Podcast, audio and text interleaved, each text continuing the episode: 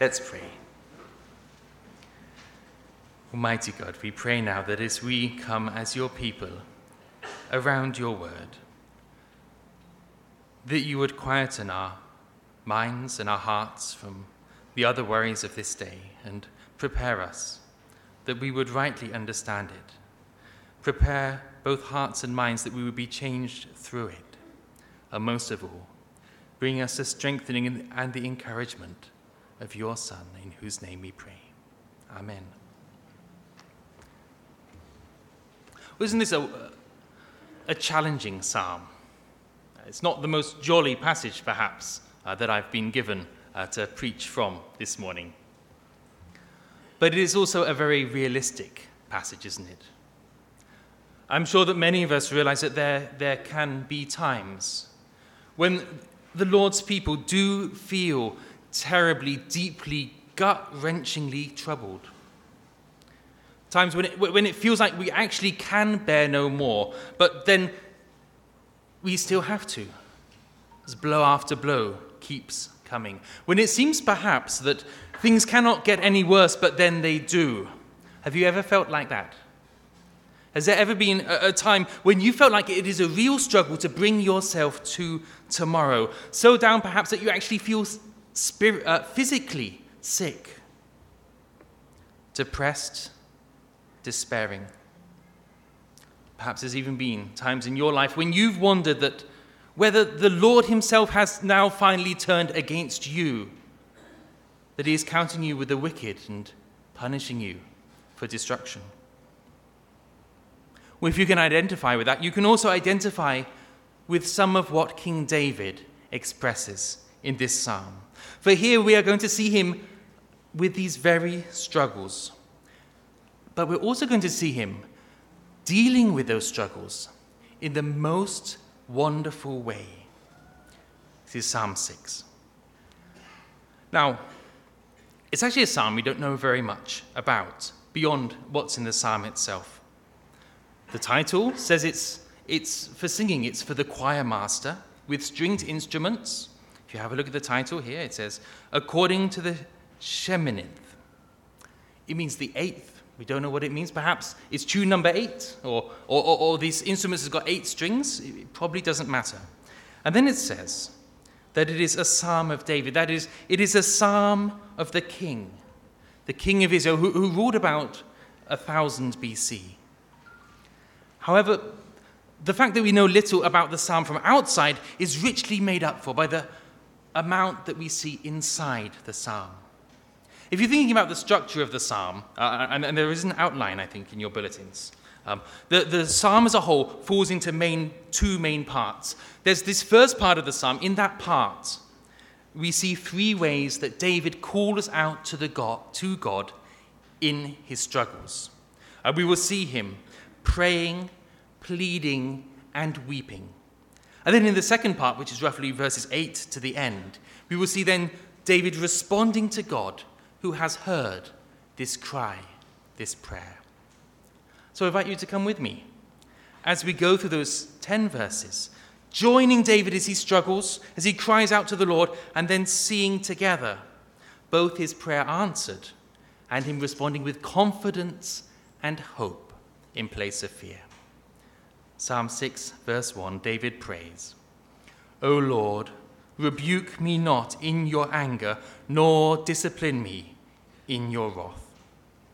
It's common, as I suspect most of us know, in the Psalms for two things that mean basically the same thing to be written in parallel, and, and that's how we should read them.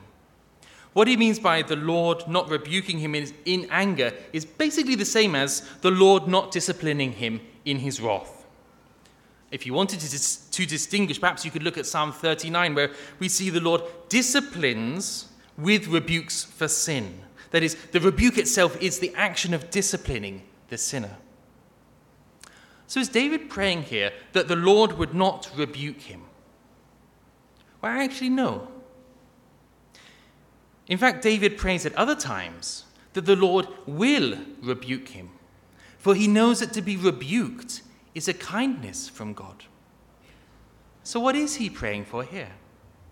Well, he is praying specifically that the Lord when he rebukes him, should not do so according to his anger and his wrath. That is to say, that the Lord should rebuke him, but in that fatherly, redemptive way that aims to turn a sinner from his sin and back to the Lord. Not according to that judgment that awaits the wicked, the wrath and the anger of God for all eternity against rebellious mankind.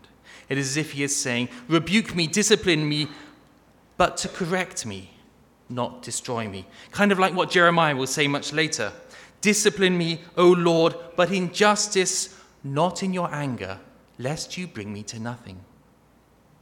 David says, O Lord, rebuke me not in your anger, nor discipline me in your wrath, but be gracious, verse 2, be gracious to me, O Lord, for I am languishing. Heal me, O Lord, for my bones are troubled, my soul is greatly troubled. It's interesting, isn't it, that when David comes to give God some kind of reason not to rebuke him in wrath and anger, the first thing that he comes to appeal to is not anything of himself, but to the Lord's graciousness. To be gracious is that's the Lord's own prerogative, his own choice.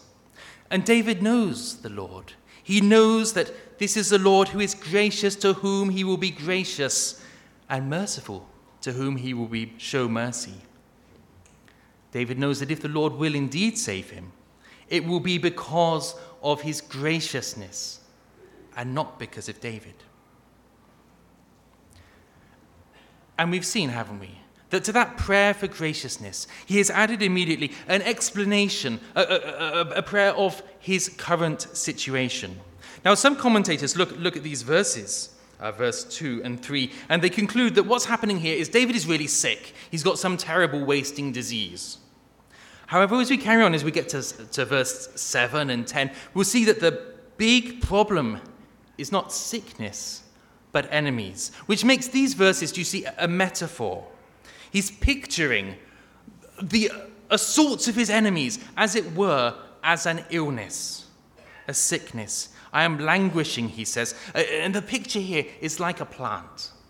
You've all seen the plant that you didn't water on a really hot sunny day, and it's languishing, it's wilting in the hot sun as it dries and as it shrivels up. He cries, Heal me. That is to say, in your graciousness, restore me again to how I was.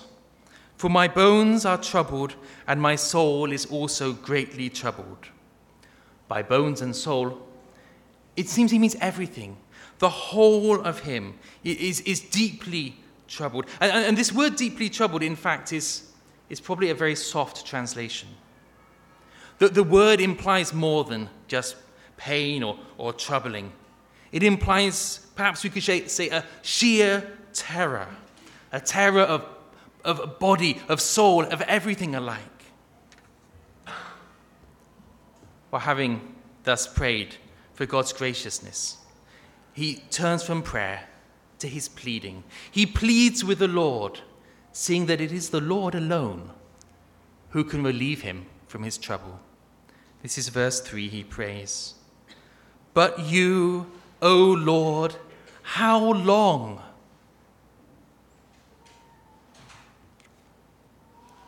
You can sense the urgency, can't you? It's as if he is saying, Lord, I cannot take it any longer. And I'm sure that many of us have felt like that before, haven't we? But you, O Lord, how long?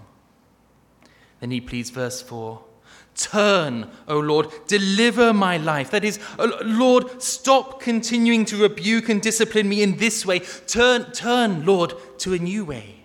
Withdraw your hand from against me and reach out to heal me.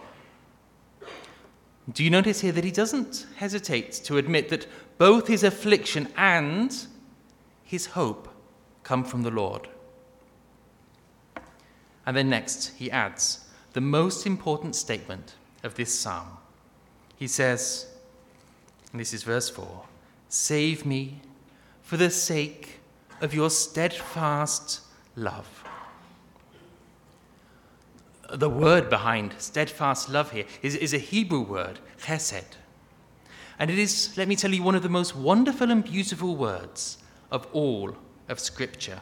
It is that word which describes the extraordinary, overflowing, unexpected, undeserved, almost impossible to comprehend love that the Lord pours out upon his people. it, it is the word that describes the love the steadfast love that the Lord showed his people as he led them out of slavery in Egypt. It is that steadfast love that he shows them as he forgave their sins again and again and again. It is the steadfast love of the Lord who was slow to anger and abounding in steadfast love, forgiving iniquity and transgression. It is the same steadfast love, if you remember, that David cries out to in Psalm 51 after the adultery with Bathsheba have mercy on me, he starts, according to your steadfast love. And most importantly, now for David, he knows that this is a steadfast love that the Lord has promised, has sworn to show him as his king. That's why he can now appeal to it. Save me for the sake of your steadfast love. Then he goes on to explain another reason why he thinks that God, in his steadfast love, should indeed hear his plea. And the reason is that if he were to die, then he realizes he cannot carry on praising the Lord. He says, end of verse 4 Save me for the sake of your steadfast love, for in death there is no remembrance of you. In Sheol, who will give you praise? I guess yeah, has a question in your mind, right? Is David saying that those who die will no longer be able to remember the Lord, that there's no hope? Even for those who die in Christ, the Lord's children go into nothingness. Is that what he is teaching? Well, first of all, if that were what he was saying, it would fly in the face of what David says elsewhere concerning Sheol. He says in Psalm 30 of, of how he cried out to the Lord who heard his voice and brought him up out of Sheol. And in Psalm 139, he speaks specifically of how the Lord is even there in Sheol.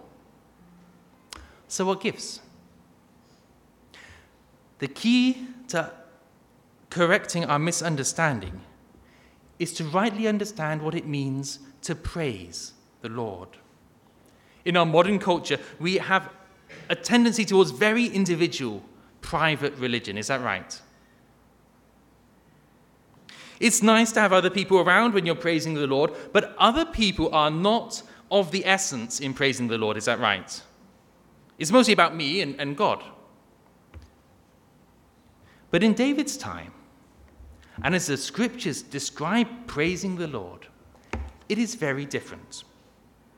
To praise the Lord was not about my private prayer life, but about my public thanksgiving before the Lord for his steadfast love before the people.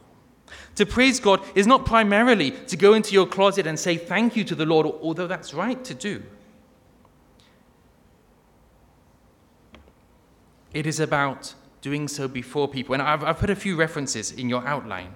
Uh, and if you notice, those references all have one thing in common. All these places where David describes the place of praising the Lord are attached to people. We see there that praising the Lord means telling people about the Lord, speaking of his mercies, speaking of his steadfast love, proclaiming the Lord among the nations. We see him being praised among the people, his name declared, his wonders praised among the mighty throng.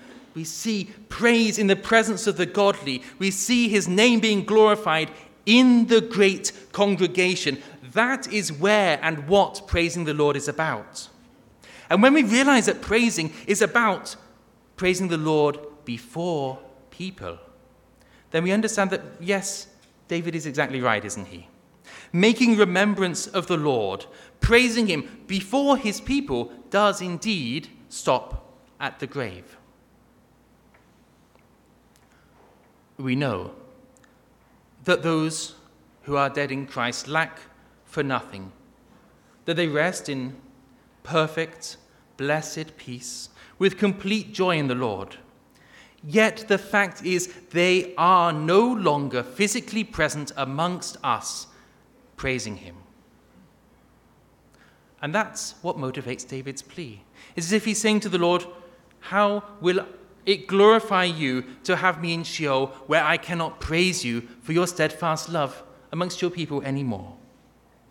It's a similar logic, if you think about it, to what Paul says in Philippians when he says, I desire to depart and be with Christ, which is better by far, but it is more necessary for you that I remain in this body.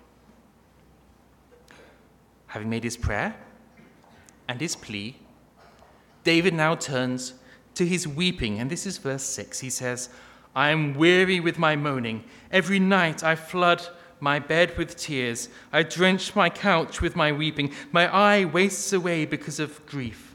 It grows weak because of all my foes. Plainly, King David is a broken man here, isn't he? A man who metaphorically is sick almost to death. A man whose enemies the Lord has allowed to surround him, to afflict him and bring him low. A man who is caught, do you see, between on the one hand that sure knowledge of the steadfast love of the Lord and the fact that he is now utterly terrified and troubled. A man who therefore very rightly knows that it is again to the Lord and his steadfast love that he should turn. And as he does so, as he considers the Lord and his promises, his sure promise to him, as he recalls the gracious loving kindness of the Lord, as he brings his petition to his king, something wonderful suddenly takes place. Suddenly, if you see in this psalm, in the shining light of the knowledge of the Lord and his steadfast love, his prayer becomes reflected back to him as courage and confidence and hope. He says, verse 8, Depart from me, all you workers of evil. Where did he get that confidence to dismiss his enemies that he was terrified before at a stroke? He says, For the Lord, the Lord has heard the sound of my weeping. The Lord has heard my plea. The Lord accepts my prayer. Do you see in reverse order? He's extolling the fact that the Lord has heard all he said in those first seven verses. As he had been weeping, verse 6 and 7, the Lord had heard the voice of his weeping. As he had pleaded, verse 4 and 5, the Lord had heard, and his prayer, verse 1 and to 3, the Lord has accepted. It's interesting amongst that that the Lord has heard not just what we might think of as, as praying to him, but also the sound of his weeping, isn't it? Isn't that interesting? I once read a psychologist explaining that children, children who have suffered the very worst of neglect, don't cry. You'd think they would cry more than anyone else, wouldn't you?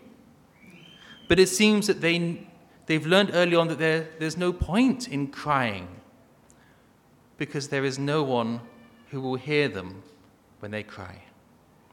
And it is in that sense that I think we should understand what he says of David's weeping here part of his crying is crying out to the one who does have steadfast love for David, the one who will and he knows does hear the sound even of his weeping as he drenches his couch with tears.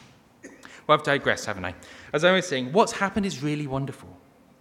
Before this point, as he thought about his suffering, what did he see? As he considered his foes, what did he see? As he saw his afflictions, well, that was all he saw. But now, as he has remembered that steadfast love that the Lord has for him in accordance with his promise of mercy, suddenly do you see the fear, the terror, the troubledness of body and soul? It's drained away, hasn't it? And in its place has flooded a patient, persevering expectation of the day that the Lord will destroy his enemies and bring him peace. An expectation that actually turns his whole worldview upside down. Whereas he was once feeling that his enemies had put him to shame, like they had glory over him and laid him low, now, as he sees God's steadfast love, he knows that it is they who will be put to shame when the Lord does and will come to save him. This is verse 10, he says. All my enemies shall be ashamed and greatly troubled. They shall turn back and be put to shame in a moment. Now, if you've been looking at the outline, you'll notice I've titled this part The Great Reflection. Did you see that? Okay, no one's looking at the outline. Okay, if you've seen it, then good. And the reason that I've done that is because actually David does something really clever with his words here. He takes the words to describe his struggles, his troubles, his terror in the first part, and he reflects them back upon his enemies in the last. You see in verse 3, who was greatly troubled in verse 3? David. And here in verse 10, who will be greatly troubled? his enemies. In verse 4, it was David who cried out to the Lord to turn from afflicting him. But in verse 10, who has to turn? It is his enemies who must turn before David and his God and his steadfast love. It is they who will be ashamed. And in place of, but you, O Lord, how long? We find simply, in a moment. We're having walked through the text together. What does it mean for us here today? Well, first and foremost, it may well be that there are some amongst us who are indeed suffering, greatly suffering, or perhaps who know others uh, who are, whether at the hands of our enemies or, or through other causes. And if that is you, then like David, we shouldn't be shy of understanding that the Lord is not foreign or distant from our affliction. Nothing is beyond his sovereign rule. And so, like David, perhaps the first thing that we should seriously consider is that the Lord means in this to discipline us, that he aims to rebuke us for sin, to turn us back to him. The book of Hebrews and our reading from 1 Peter both speak of this. In Hebrews, Christians are promised that the Lord disciplines the one he loves and chastises every son he receives. It is for discipline, it says, that you have to endure, for God is treating you as sons. So if you are suffering, do be quick. Do be fast like David to examine your life and, and turn away from your sins and cry out again to the Lord for mercy. Now, this is not to say that every suffering is the result of one specific sin, nor is it indeed to say that if you can find the right sins to stop, your suffering will end. Job clearly shows us there are some sufferings which are not because of our own sins. But that shouldn't be an excuse not to examine our lives and be earnest in the repentance that belongs to all of God's children. But repentance isn't all that we've seen suffering lead to, is it? For like David before us, suffering should turn us not just from sin, but to cry out to our Lord. It causes us to confess before Him that we depend ultimately only on Him and Him alone. And so to pray to him who can save us, not only now, but for eternity. See, the Christian life should not be one of a kind of stoic silence, of, of putting on a face, of pretending that all is well before God and man. That's not what it's about. It is a life of following, let me remind you, a Savior who cried out with loud cries in agony before his Father who confessed his own sorrows, even as he still glorified his Father and loved him with an everlasting love. I love a poem by George Herbert who puts it like this He says, Ah, my dear angry Lord, since thou dost love yet strike, cast down yet help afford, sure I will do the like. I will complain, yet praise. I will bewail, approve, and all my sour sweet days I will lament and love. And it may be that for us too, like David, we are feeling that relief is too long coming. When we, as we keep enduring, we, we want to cry out, But you, O Lord, how long? And we should. But even as we do, even as we cry out to Him in our affliction, we should be sure that our affliction does not mean that He has rejected us. As Peter said in our reading, judgment begins with the family of God, and as if, if it is hard for the righteous to be saved, what will become of the ungodly and the sinner? And we have more that we must remember in our suffering. We, like David, also have a sure promise of God's steadfast love. Do you know when Martin Luther, the reformer, said about translating the Bible from the original Greek and Hebrew? He did something fascinating. He translated this word chesed, this word for steadfast love, using the German word Gnade. And then in the New Testament, he translated the word which we translate grace with exactly the same word. For he rightly understood, do you see, that the place where we today see the fulfillment, the climax, the overpowering triumph of God's steadfast love is not just in the Old Testament, but most of all in his sending his Son, the God who so loved the world that he gave his only beloved Son, that whoever believes in him should not perish, but have eternal life. That Son who, in steadfast love towards you and I, suffered everything that David had feared and cried out against, who, though he was perfect and without sin, took upon himself the punishment due for our sin. Who was rebuked, you see, in our place, not for discipline, but with the full anger of God, who was disciplined according to his wrath and brought to nothing. Remember that this is that Son who in Gethsemane was greatly troubled, whose soul was very sorrowful, even to death, where being in an, ag- in an agony, prayed with sweat like great drops of blood falling to the ground. This is that Son who then in Golgotha drank the cup of the wrath of God for our sins to the end, cried out in deep anguish, My God, my God, why have you forsaken me? As he suffered the sheer terror of judgment that indeed does lead to death. in order that he might then pour out upon us the riches of his steadfast love, his grace, even upon us, poor sinners. What more sure or certain promise can there be of God's steadfast love than that, the suffering and death of his Son?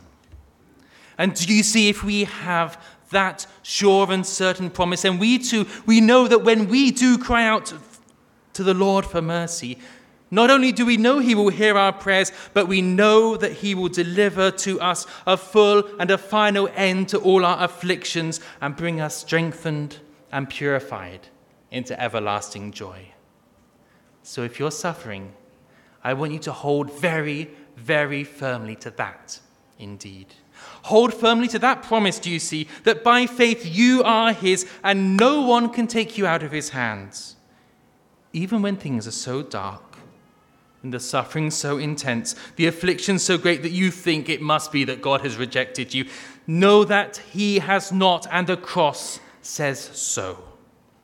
Cling to His promise, not your interpretation of His works. In the 18th century, there was a hymn writer named William Cowper. Maybe some of you have heard of him. He was a man who suffered much more than many.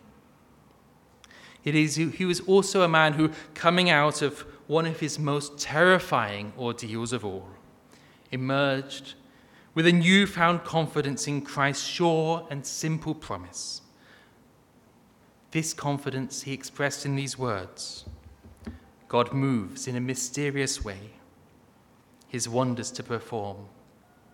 He plants his footsteps in the sea and rides upon the storm. Deep in unfathomable mines of never failing skill, he treasures up his bright designs and works his sovereign will. Ye fearful saints, fresh courage take. The clouds ye so much dread are big with mercy and shall break in blessings on your head. Judge not the Lord by feeble sense, but trust him for his grace. Behind a frowning providence, he hides a smiling face. His purposes will ripen fast, unfolding every hour. The bud may have a bitter taste, but sweet will be the flower. Blind unbelief is sure to err and scan his work in vain. God is his own interpreter, and he will make it plain.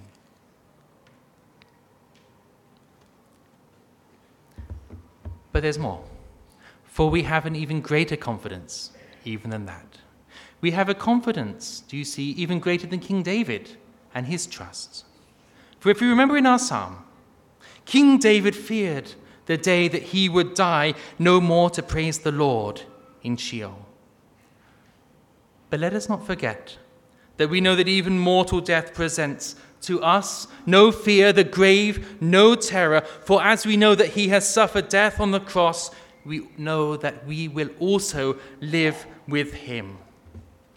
We know that when he returns, he will raise us to new life. In fact, that means that even when we are on our deathbeds, we can earnestly be anticipating there, as of a certainty, the day when we, with all the Lord's people from all generations, will praise him forever in the great congregation as every creature, as Revelation says, as every creature in heaven and on earth and under the earth and in the sea and all that is in it will praise and glorify him, saying to him who sits on the throne and to the Lamb, Be blessing and honor and glory and might forever and ever. Do you see? Sheol for us will not mean the end of praise. Death will not silence us, for there has been purchased for us by the blood of Christ Himself a day of eternal praise with that Lord who loves us with a steadfast love a steadfast love, which, let me remind you, Romans 8 describes as a love that tribulations and distress and persecution and famine and weakness and danger and the sword cannot threaten. For we know, it says, that neither death nor life, nor angels, nor rulers, nor things present, nor things to come, nor powers, nor height, nor depth, nor anything else in all creation will be able to separate us from that love of God in Christ Jesus our Lord. And finally, what of that great reflection that David saw? What of verse 10 as he saw everything turned upside down? Well, dear brothers and sisters, for us too, as I said at the beginning, yes, life as the Lord's people can be hard. There can be times when our eyes are rubbed red with grief and our beds become pools of tears when we cry, O Lord, how long? In fact, in the book of Revelation, we see the very martyrs killed for their witness to Christ still crying from below the altar the same thing Lord, how long, they say, before you avenge our blood upon the earth? We, like them, are told just to wait a while more. We will not wait forever we know that He hears the voice of our prayers, the very sound of our weeping.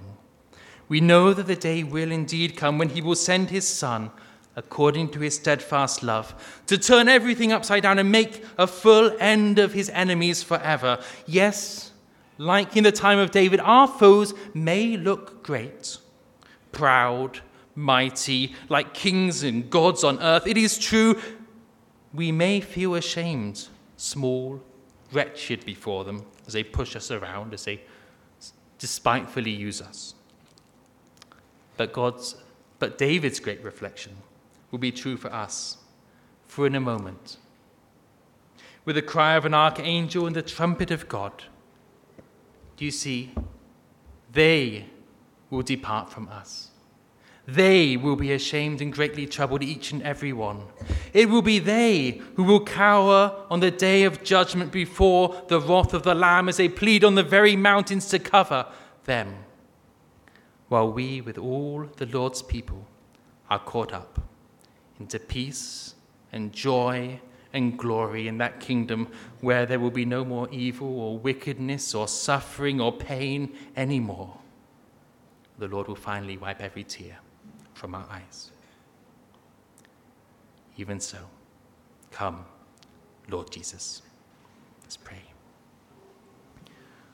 Mighty Father, we know that often you bring us low through the sufferings and the afflictions and the disciplines of this present life. We know we are surrounded by wickedness and evil. We pray, O Lord, that you would discipline us in order to turn us from our sin according to that sure and certain promise of your steadfast love in your Son. We thank you, Heavenly Father, for the wonders of that love that we can guarantee even though we were sinners.